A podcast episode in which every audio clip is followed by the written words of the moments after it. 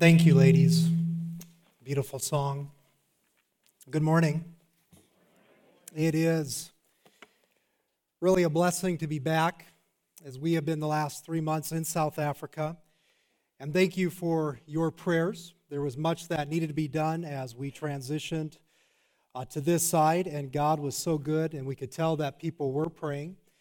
Uh, we got our container all packed up, and so somewhere on the ocean tomorrow, our container will be.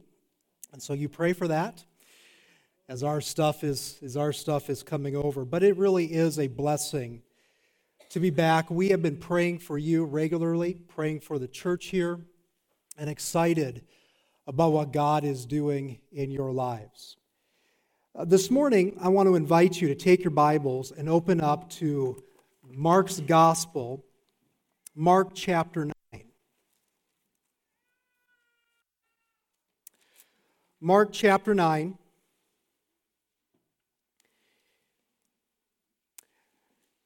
We are going to start reading in verse 14, and we are going to read down to verse 29.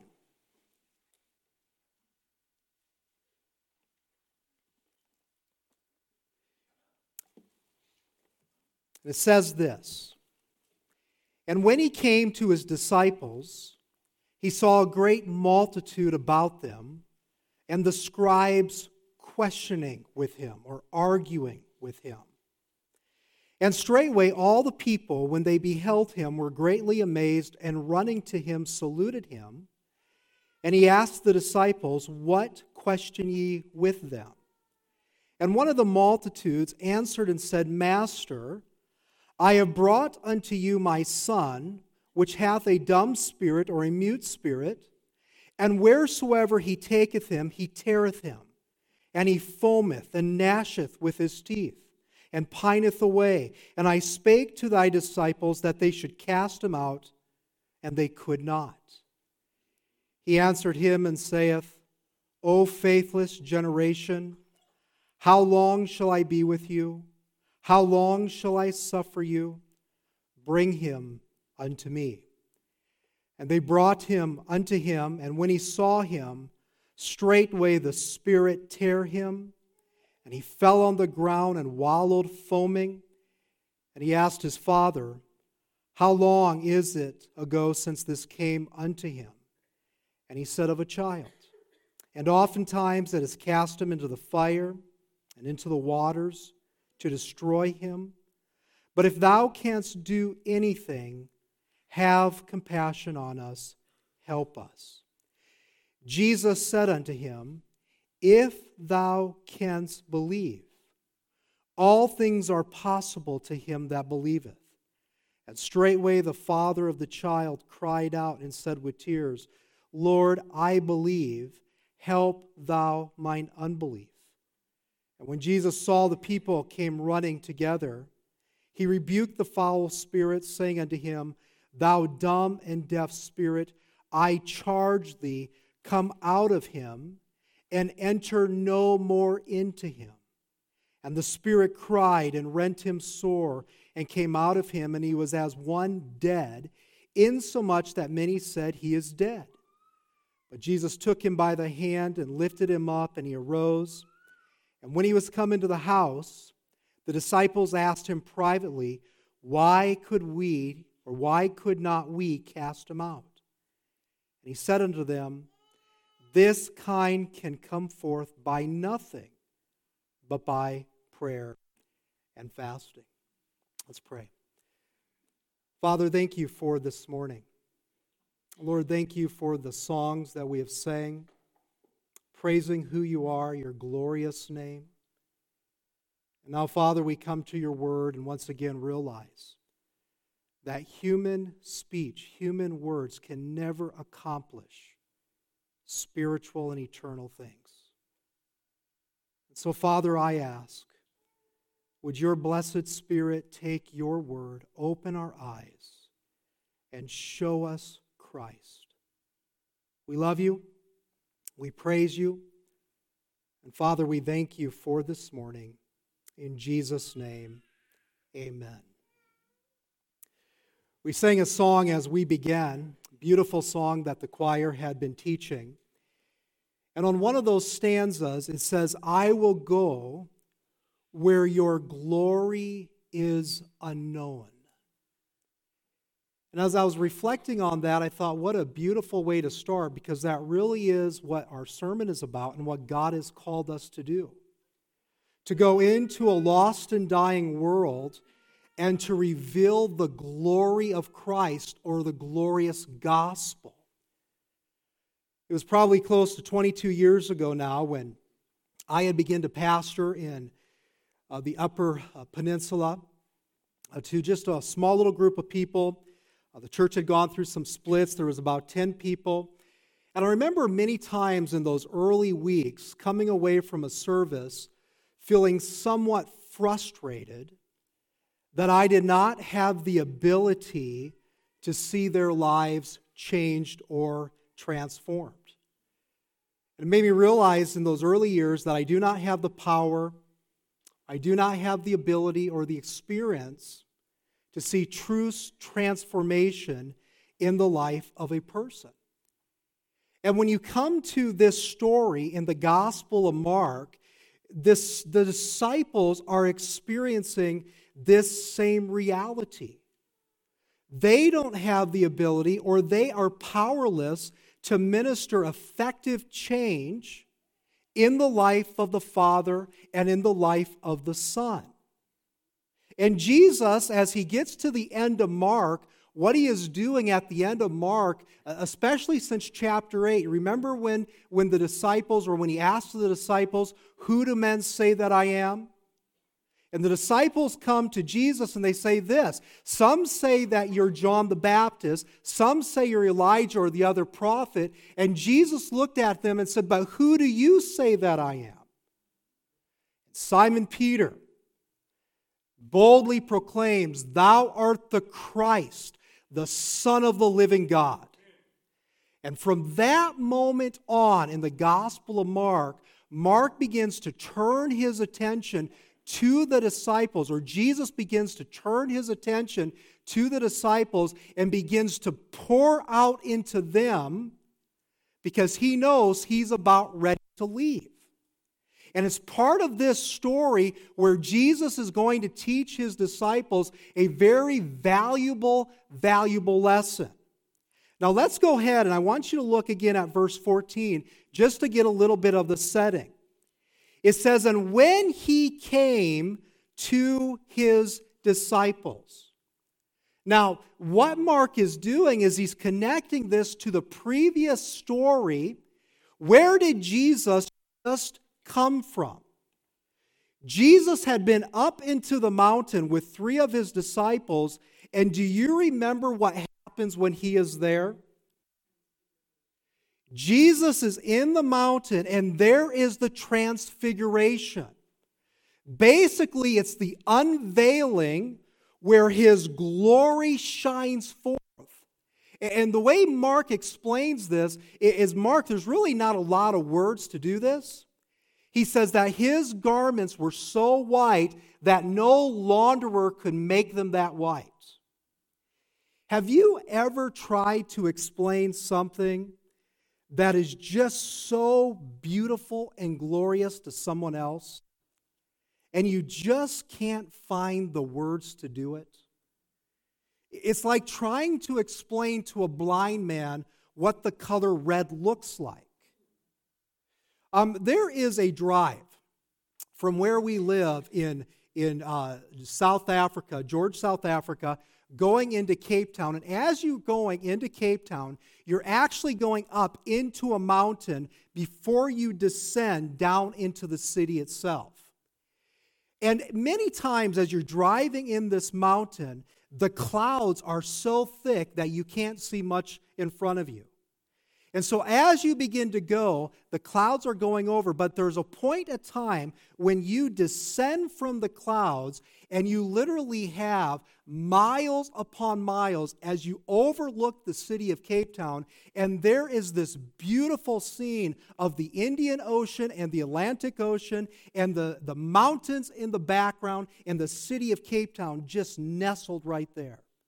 And every time you see this, as you start going down, is it just takes your breath away. There's really no words that can describe it, but everyone wants to just sit back and just experience it. They want to taste it. That's what we talk about when we're talking about the glory of God. Is you can't really explain it, but when you see it, you experience it, you taste it, and you know what it is. That's what's happening with the disciples. They have just experienced the unveiling of who Jesus is, his splendor and his glory. And then the Father comes and the voice echoes and he says, This is my beloved Son in whom I am well pleased. What a wonderful experience. There in the mountain is the glory of God. But now they come down into the valley, and what do they see in the valley? The valley is a microcosm of the world around us of sin, destruction, despair, and death. So in the mountains, they beheld the glory of God, but it's in the valley where ministry takes place. It's such in such a setting that Jesus and his disciples, as they ascend down into the mountain, they come into the ruckus of a crowd from the glories of Christ to a crowd arguing. And you will note as you read the story that Jesus has a conversation with three groups of people. I want you to first of all notice, and this is just simply how I outlined this. The first one is he comes to the crowd that is skeptical. Look at verse 14. It says, And when he came to his disciples, a crowd about them, and the scribes questioning. That little word questioning really is the word disputing or arguing with them. And straightway all the people, when they beheld him, were greatly amazed and running to him, saluted him, and he asked the scribes, What are you arguing about? Now, who are the scribes? The scribes are considered the religion, religious scholars of the day. They were the ones who would interpret the law and apply the law to the people. And so Jesus comes upon this group and this group of scribes with the crowds around them are disputing and arguing. And here's the question What do you think that they're arguing about?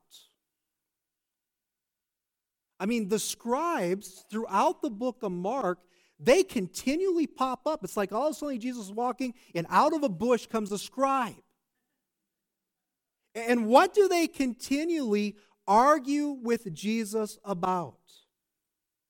They continually argue with him about the things he is doing and about who he claims to be.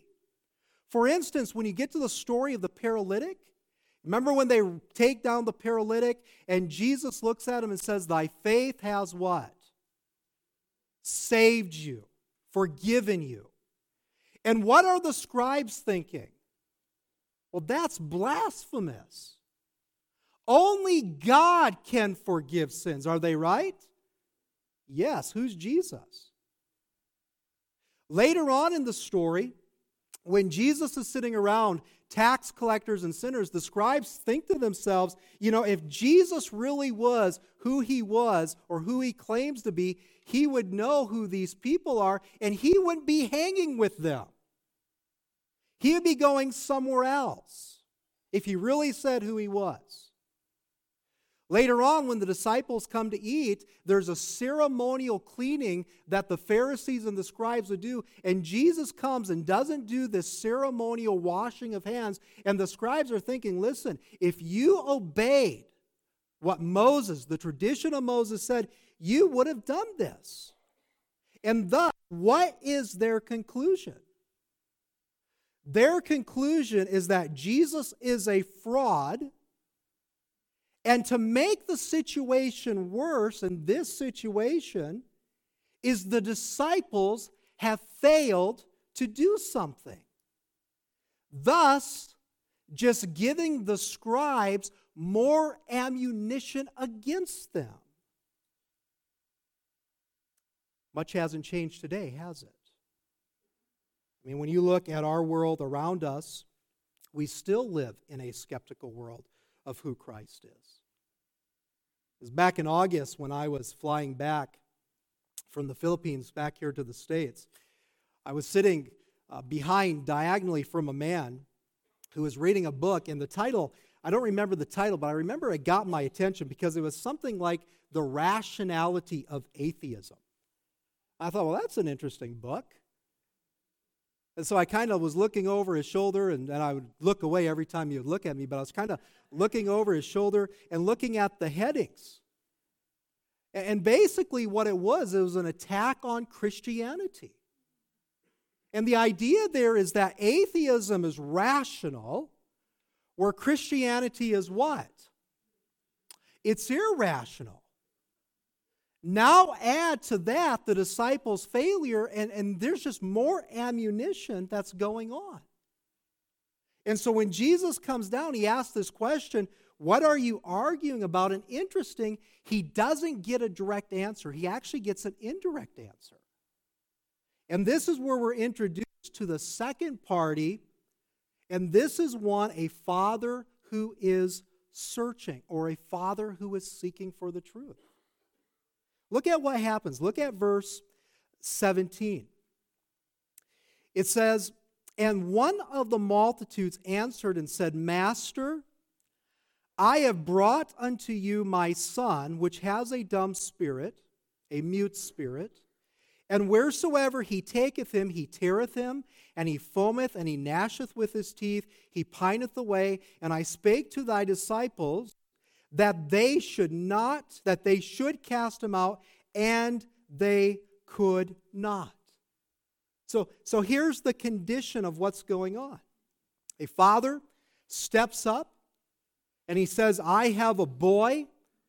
This boy is under demonic possession. Now understand, anytime the ultimate purpose of demonic possession is to distort and to destroy the image of God in man. That's always its purpose. And so here's a young boy who's under demonic possession. Now, I think there's a caution here. Two extremes when you talk about demonic possession. Uh, the one extreme is where you see a demon or demon possession in everything. You know, so a person next to you could be demon possessed. That's one extreme, all the way to the other extreme where it doesn't happen at all. And both extremes are wrong. And here you have a case of a man whose son is under demonic possession, and he brings them to the disciples, and they couldn't. Look at verse, look at verse 19 or verse 20. It says, Jesus says in 19, How long has this happened? In verse 20, and they said, And they brought unto him, excuse me, go back up to verse 18. He says, And wheresoever he taketh him, he teareth him, and he foameth, and he gnasheth with his teeth. He pineth away, and he spake to his disciples that they should cast him out, and they could not. Verse 19, he answered him and said, O faithless generation, how long shall I be with you? How long shall I suffer you? Bring him unto me.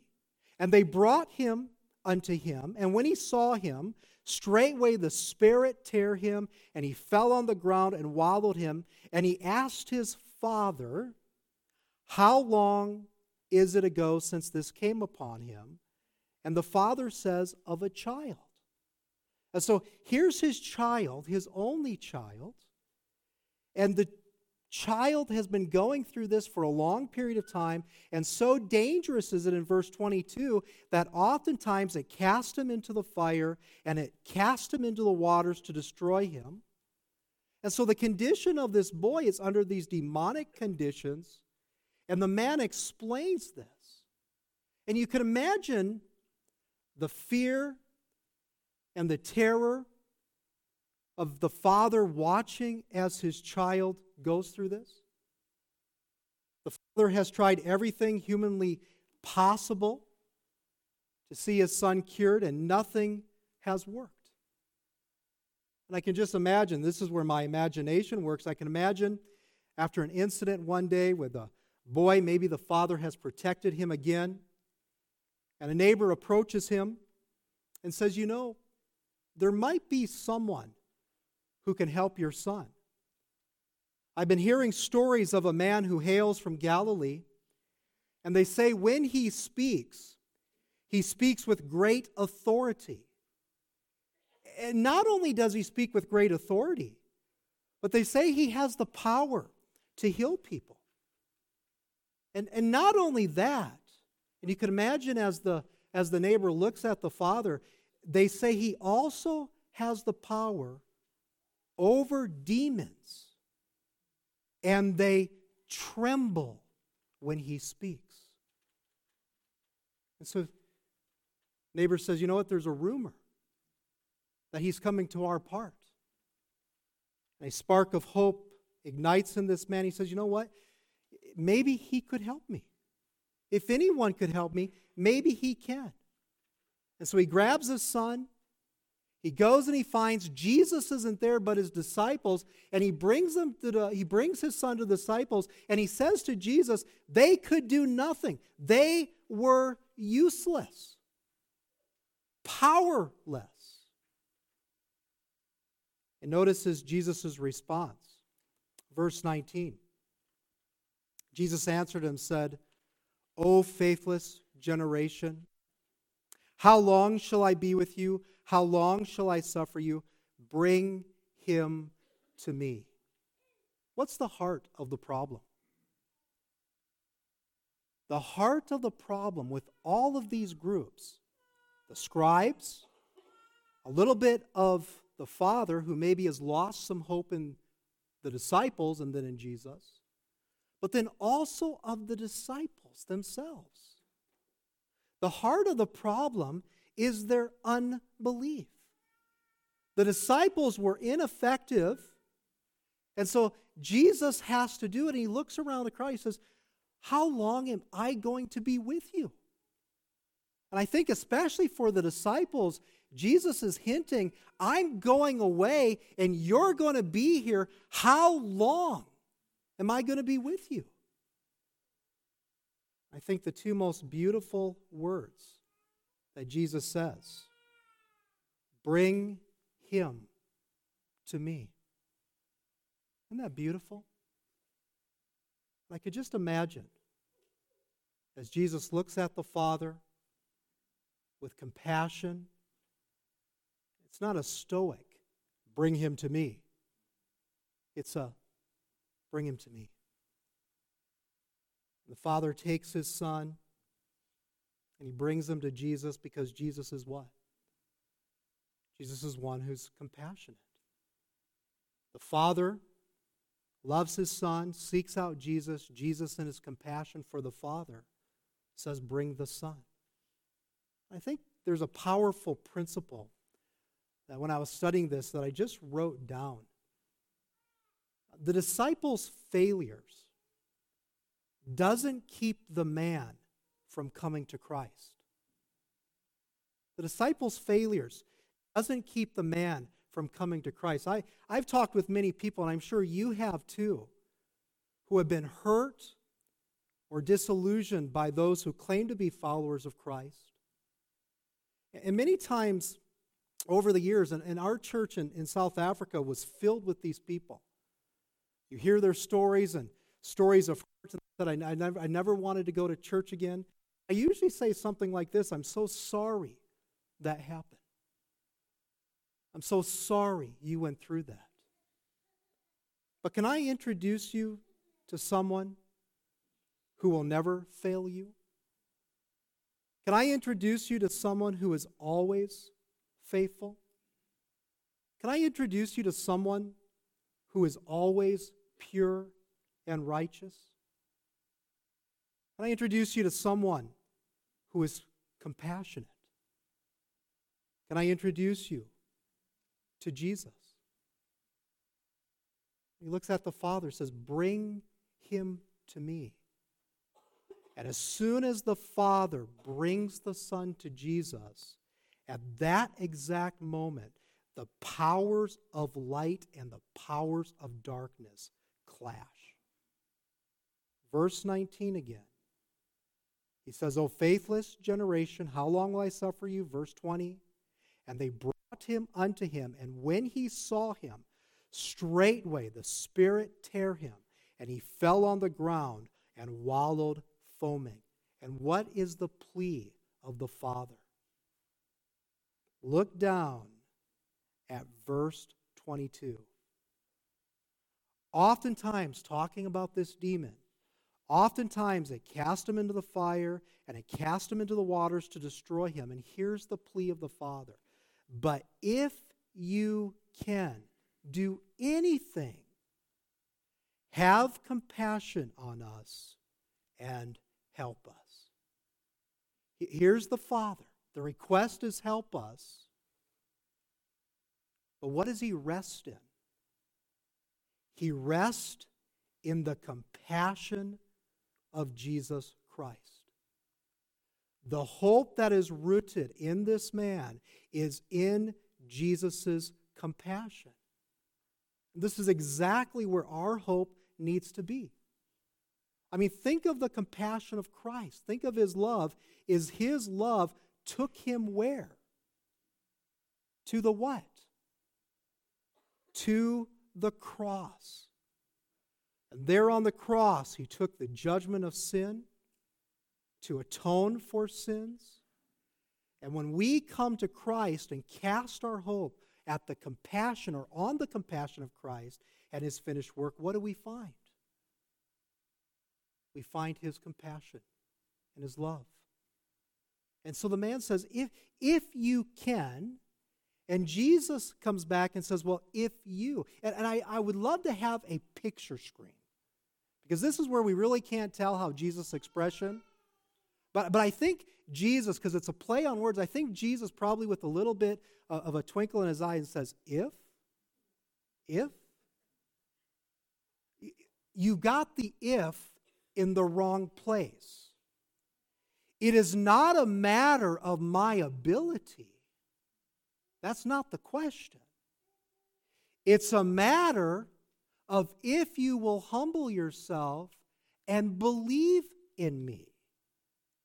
That's it. And so he says, if if you can believe that all things are possible to him that believes. And how does the man respond when Jesus says that? This next phrase is probably one of my favorite phrases in all the Bible. Verse 23, Jesus said, If thou can believe, all things are possible to him that believe. The father then straightway, the father of the child, cries out, and with tears, what does he say? Lord, I believe, but what? Help thou mine unbelief. And what I love about the scriptures is it reveals the depths of the human hearts and it reveals the battles. I mean, this is the spiritual journey of our lives, at least of my life. Many times, Lord, I believe, but, but help mine unbelief. And I, I like what one author said in this. He says, True faith is always aware how small and inadequate it is. The father becomes a believer not when he amasses a sufficient quantum of faith, but when he risks everything on the sufficiency of Christ. He says, I do believe, help thou mine unbelief. And at that moment, he cast everything at Christ. And what does Jesus do? Jesus looks down. Verse 25 When Jesus saw the people come running together, he rebuked the foul spirit, saying unto him, Thou dumb and deaf spirit, I charge thee, come out of him and enter no more into him. And the spirit cried and rent him sore and came out of him, and he was one dead, insomuch that many said, He is dead. But Jesus took him by the hand and lifted up, and he arose. Jesus speaks a word, cast out the demon, and when it seems as if the boy is dead, he reaches down, takes his hand, and brings life back in out of death. This is what Jesus does, isn't it? He takes people's lives who are on the road to destruction, and he does what only he can do. He enters into that person's life and he stands them up. That's what Jesus does. That's who he is. So he comes to a skeptical crowd, he comes to a seeking father, but now he comes to a third group, that of his disciples who were powerless. Look at verse 28. It says, And when he was come into the house, his disciples asked him privately, Why could we not cast him out? They're asking the question, Why could we not do this? Now, folks, remember that at the heart of the problem, back in verse 19, is what? It's their lack of faith or their unbelief. Uh, Matthew's account really brings this out. Matthew's account is when the disciples come to Jesus and say, Why could we not do this? Jesus says, Because of your unbelief. And so, at the heart of the issue is this unbelief. And they say, Why could we not do this? And notice what Jesus says. He says in verse 29, He said unto them, This kind can come forth by nothing. And, and what he's telling his disciples is, You did not understand the nature of the battle that you were going against. And, folks, we're not going to spend a lot of time on this because our time is done. But when we're dealing in the realm of spiritual things, it is way beyond us. We can do nothing we can have all of our programs, we can say the right words, we can memorize the right stuff, but at the end of the day, if that's all it is, we don't have the ability to do this. Who has to do it? Only one person. Only God can do it. So, what does he say? This kind can come out by nothing but by what? but by prayer. Now, what is the connection between faith and prayer? Prayer is faith turned toward God. Prayer is faith looking to the face of God and re- looking to receive from His hands. And, folks, this really is the spiritual life. I can't get saved, I can't save myself, and so I run to Christ in prayer. I can't save others, and I can't transform them, so where do I go? I run to the throne room of grace and I pray. And so the ultimate exercise of faith in God and faith in His Word really comes in prayer. Now, why then do we not pray? Because if I were to ask you, how many of you believe that prayer is powerful and God calls us to pray and we can't do it unless we pray, how many of us would raise our hand? Probably all of us, right? But then I come away from that and I come and I look at my life and I say, but Lee, how much time do you spend in prayer? because the reality is many times is i don't understand what i'm dealing with and i think you know what i, I think i have the ability to do this you know I, I think i have the ability i used to tell our preacher boys you know you, we think we have the ability to preach so we get up there with our power we get up there with our strength and we open the bible and we go um um um good morning um because really we don't have the ability God is the one who has to do it. And so, why could we not do this? Jesus says, because you didn't understand what you're dealing with. You, you thought that you could do it yourself, and you didn't acknowledge the simple fact that you can't, but God can.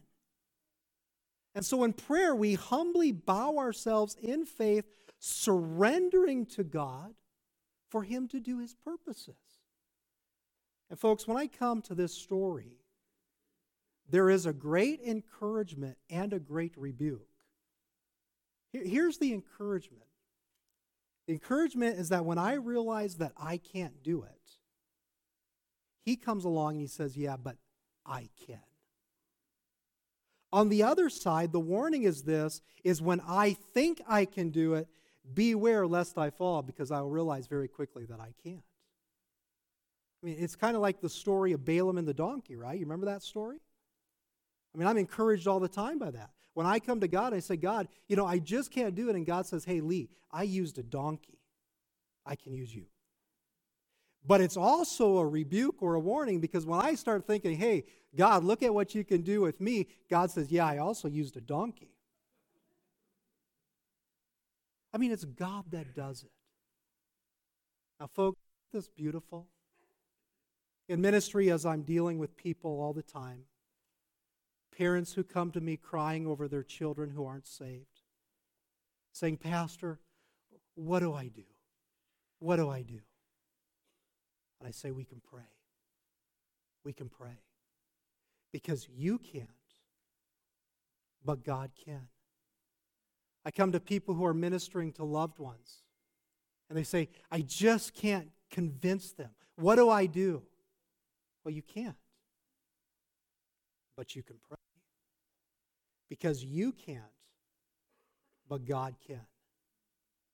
And, folks, if we're going to see God change lives, effective transforming, changing lives, what do we have to be a people of? We have to be a people of prayer. And you want a beautiful illustration of this? Just go to the book of. What did the disciples learn? They learned to pray. And in 30 years, God turned that world upside down.